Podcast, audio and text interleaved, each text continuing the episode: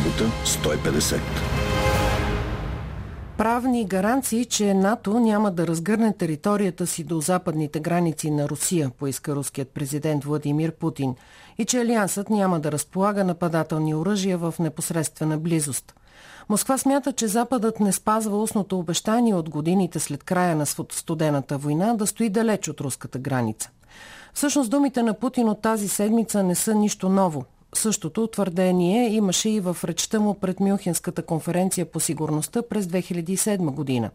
Още тогава руският президент припомни меморандум от февруари 1990 година между тогавашния американски държавен секретар Джеймс Бейкър и съветския президент Михаил Горбачов, в който Бейкър признава, че американците разбират опасенията на Съветския съюз от, цитирам, американското военно присъствие в рамките на НАТО на територията на Германия. Край на цитата. Към този момент става дума за вече бившата ГДР. В архивите лесно може да се намери още един цитат от 90-та година, но от тогавашния генерален секретар на НАТО Манфред Вернер. Дори фактът, че сме готови да не разполагаме сили на НАТО отвъд източната граница на Федерална република Германия, е категорична гаранция за сигурността на Съветския съюз. Думите на покойния Манфред Вьорнер са от 17 май 1990 година, когато Германия все още е разделена, а на територията на бившата ГДР 4 години по-късно продължават да са разположени руски войски. Историята помни още един интересен момент. През 90-те години се обсъжда членство на Русия в НАТО, но военните от двете страни на падналата желязна завеса така и не намериха път едни към други. Вместо това през 1997 се създава съветът НАТО-Русия. Той просъществува до преди един месец. С приемането на източноевропейските държави Алиансът се ангажира да не разполага в новите страни членки ядрени оръжия, повече от 10 000 военни във всяка една от тях, и да не изгражда там командни щабове. Украина се превръща в ябълка на раздора през 2008 година. На срещата на върха на НАТО Джордж Буш младши, тогава американски президент, подкрепя членството на Украина и Грузия – макар и без пътна карта и без времеви хоризонт. Двете бивши съветски републики са записали членството в НАТО в конституциите си. Гражданите им силно го подкрепят, но изгледите това да се случи са почти нищожни. Просто защото Русия възприема постсъветското пространство за своя сфера на влияние, а НАТО не е готова да бъде въвлечена във военна авантюра. На този фон Русия от седмици трупа въоръжение по границата с Украина и на Кримския полуостров – според украински военни, Москва се готви за нападение през януари или февруари, когато калните полета замръзнат и се превърнат в отъпкан път. Неодавна руският президент Владимир Путин с видимо удовлетворение заключи, че дрънкането на оръжия по източния фланг на НАТО предизвиква напрежение на Запад и би било добре, ако това остане така. Каква цел преследва Путин? Съединените щати и много източноевропейски държави разкодираха това струпване на оръжие по границата като подготовка за военно нахлуване в Украина. Американският държавен секретар дори твърди, че има доказателства за това. Но в същото време подчерта, че според него Путин още не е решил да издаде заповед за влизане в Украина. Лично аз не смятам, че Путин планира да влезе в Украина, стига да не ескалира напрежението по фронтовата линия в Донбас. Но дори и това не смятам, че е вероятно. Коментарът, уважаеми слушатели, е на професор Герхард Мангот, е анализатор на руската политика от университета в Инсбрук и наскоро написа, че струпването на оръжие по границата с Украина усилва натиска върху Киев и върху президента Зеленски. Русия категорично не одобрява начина по който се развива ситуацията в Украина.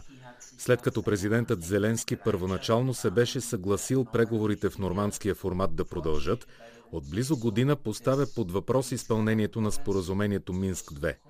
Според Зеленски, това споразумение от 2015 година е сключено в интерес на Русия и съответно накърнява интересите на Украина. Освен това, той непрекъснато повтаря, че Съединените щати и Великобритания трябва да влязат като страни в преговорите. Неодавно украинският президент Володимир Зеленски притисна Виктор Медведчук, топлата връзка на руския президент Владимир Путин в Украина. Украинските власти закриха медии, за които се твърди, че са собственост на Медведчук.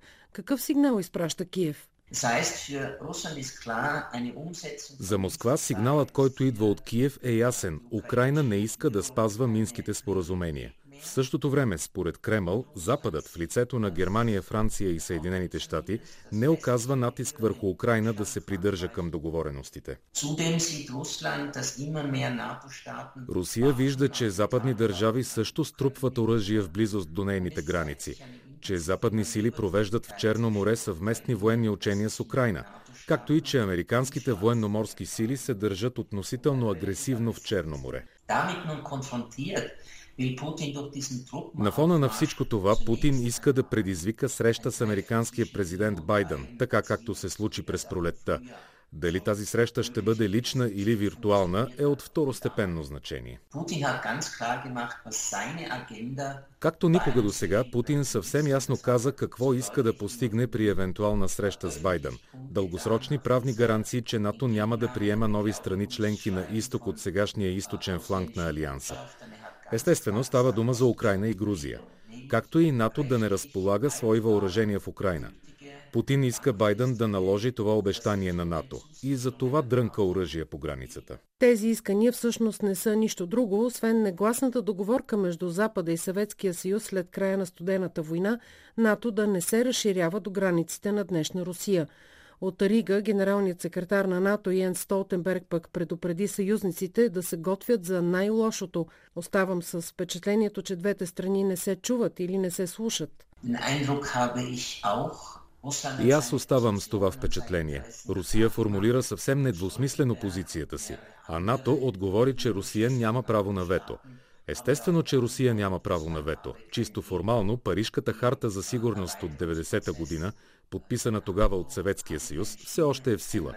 Там е записано, че всяка суверенна държава има право да избира в коя международна организация иска да членува. В този смисъл Украина има право да се стреми към членство в НАТО. Алиансът обаче така и не е отговорил на въпроса защо желанието на дадена държава задължително трябва да доведе до нейното членство.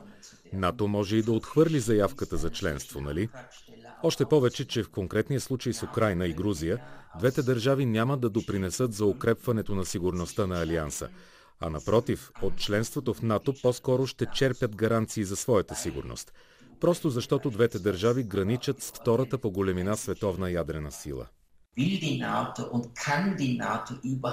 Питам се, НАТО наистина ли иска това? Може ли и иска ли при това положение НАТО да даде на Украина и Грузия гаранции за сигурността им? Действително ли Алиансът иска да предизвика дълбок и тежък конфликт с Русия? Не е ли по-разумно да се търси баланс на интересите на територията на Европа?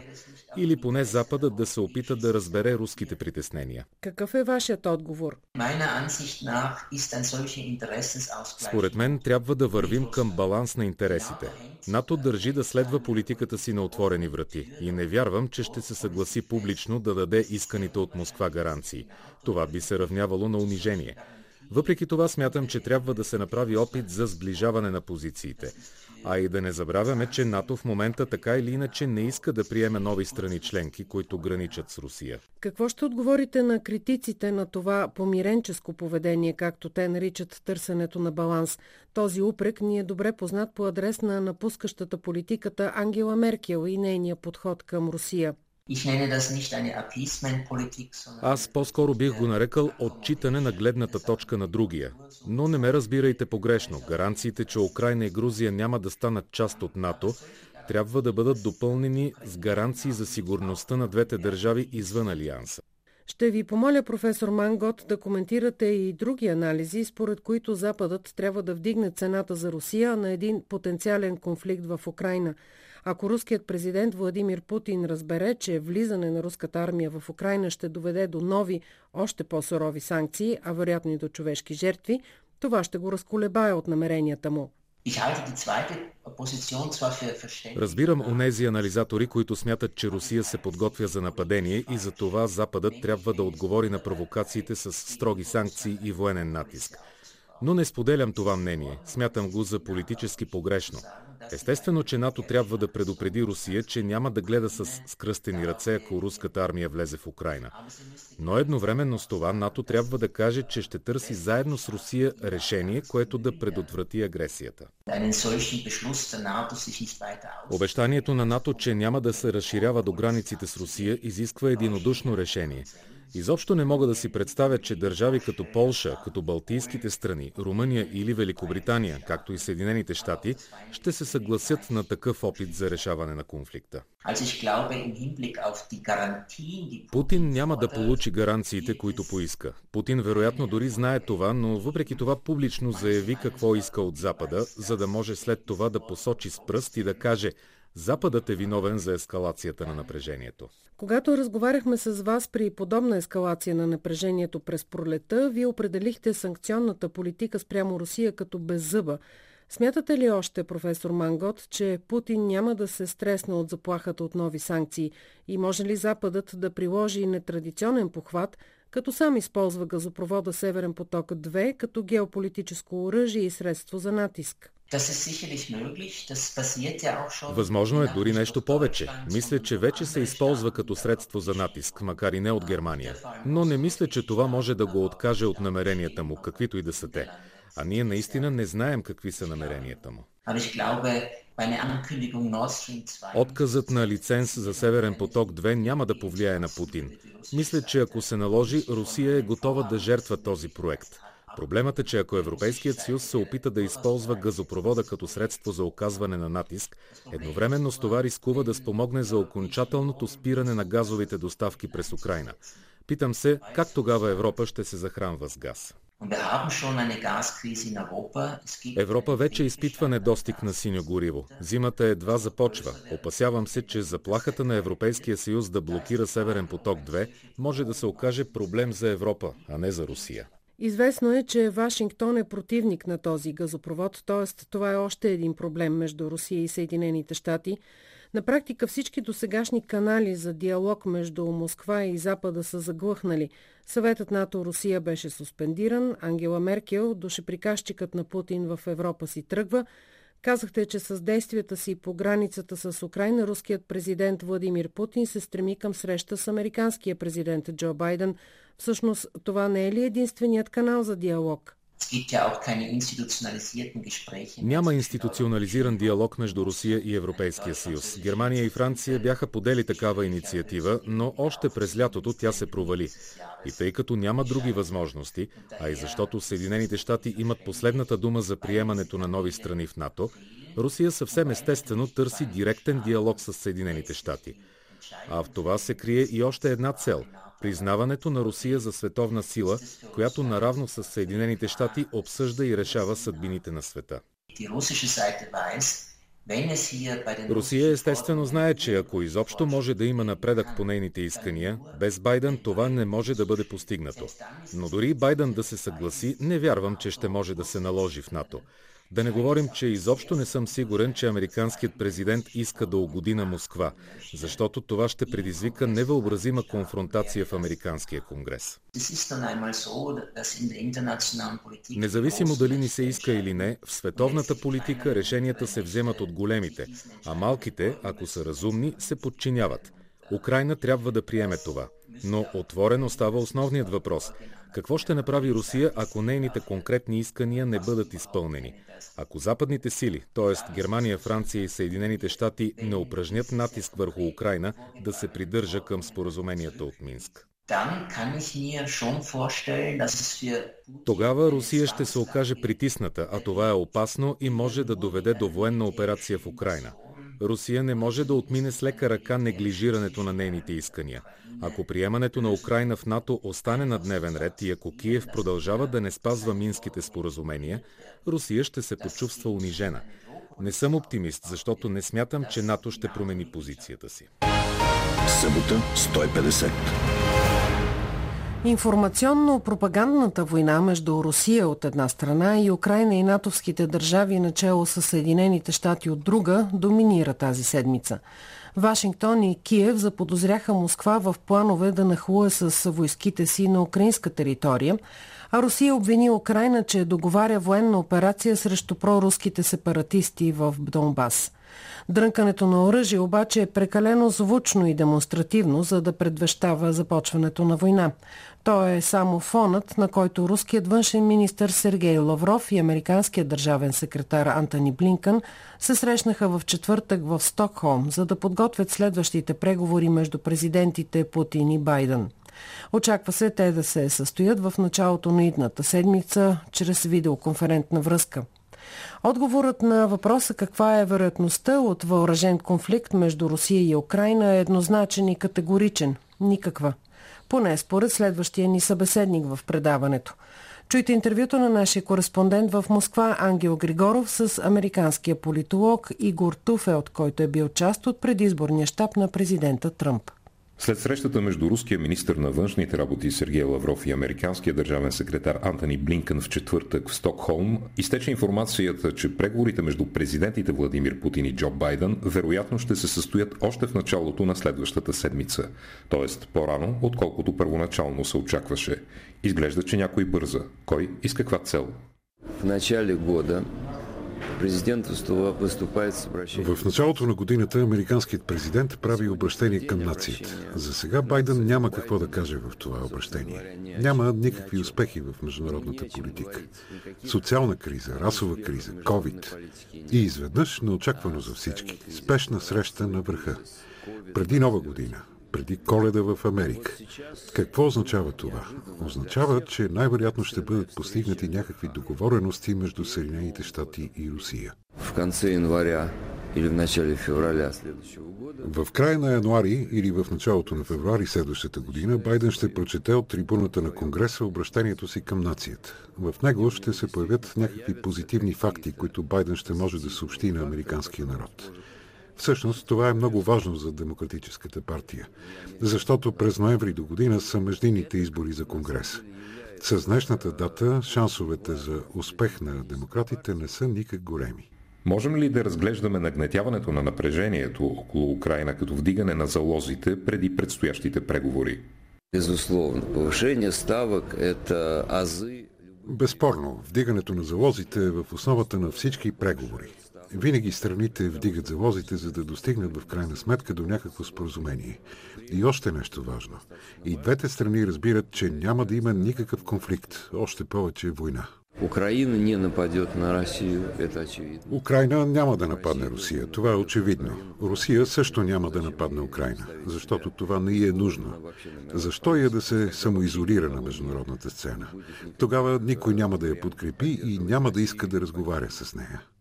Я думаю, что здесь есть еще и другие. Мисля, че има и други въпроси, които могат да бъдат решени на масата за преговори. Америка се притеснява от сближаването на Русия с Китай. А когато към тези две страни се присъедини и трета страна, чието отношения с Съединените щати също не са добри, имам предвид Иран, това предизвиква още по-сериозни опасения. Всички знаят, че през лятото се проведоха съвместни руско-китайско-ирански военни учения. Между другото, след срещата на Путин и Байден в Женева. Това беше червената лампичка, че е възможен някакъв военен съюз. Русия и Китай изграждат стратегическо партньорство, но нито президентът Путин, нито председателят си са говорили някога за създаването на руско-китайски военен съюз. Поне за сега. Пока нет, совершенно верно. Я просто хочу напомнить. За сега не, точно така. Просто искам да припомня, че НАТО беше създадена през 1947 година, а Варшавският договор едва през 1955. И тогава казваха, че няма да има никакъв военен договор и така нататък. Това не е нещо, което може да бъде създадено за един ден. Това е продължителен процес. Преговорите, чиято цел е да бъде предотвратено създаването на такъв съюз, трябва да започнат от рано. Как ще противодействат Съединените щати на сближаването между Русия и Китай при положение, че политиката на двойно възпиране засилва това сближаване, а вбиването на клин между Москва и Пекин е все по-трудно постижима цел? Китай, а, на мой взгляд, никогда не был според мен Китай никога не е бил надежден партньор. И в Русия, и в Америка много добре го знаят. Помним дружбата между Мао Цзедун и Сталин и приятелските отношения между Съветския съюз и Китай. И изведнъж, сякаш с вълшебна пръчица, те бяха променени от приятелски на враждебни. При това толкова враждебни, че Китай стана по-голяма заплаха за Русия от войските на НАТО и Съединените щати. Тази седмица президентът Путин каза, че го плашат с Китай от 2000-та година и че не се притеснява от увеличаването на китайския военен потенциал. Нещо повече, той нарече руско-китайското сътрудничество фактор на стабилност в международните отношения. Идет очень тонкая дипломатическая игра. Върви много тънка дипломатическа игра. Ще спечели този, който предложи повече и този, който получи повече. В тази ситуация са възможни всякакви варианти, защото Америка има какво да предложи на Русия. Русия има какво да иска от Съединените щати. Америка може да даде на Русия много повече от Китай, ако поиска. Китай е отделна единица – Китай е самостоятелна единица и за разлика от Съединените щати не представлява международната общност. Съединените щати могат да решават с помощта на партньорите си някакви въпроси, свързани с трети страни, като Китай, Иран и Русия. Китай няма такава възможност. Именно за това възможностите на Съединените щати са много по-големи от възможностите на Китай. Първо президентът Путин, а след това и министърът на външните работи Сергей Лавров ясно формулираха исканията си да получат юридически обвързващи гаранции, че ще спре разширяването на НАТО на изток и че в близост до границите на Русия няма да бъдат разполагани оръжейни системи, които застрашават сигурността й. Готови ли са Съединените щати да изпълнят тези искания? Америка должна получи что-то взамен. Америка трябва да получи нещо в замяна. Може би в тази ситуация Китай ще се превърне в търсената разменна монета. Наистина ли вярвате, че Съединените щати могат да предложат на Русия нещо, което да я накара да загърби Китай? Русия може да отказаться от съвместных военных. Русия може да се откаже от съвместните военни учения. Никой няма да иска от нея да се откаже от економическите си отношения с Китай. Коментарът е на американския политолог Игор Туфелт в интервю на кореспондента ни в Москва Ангел Григоров. Събота 150.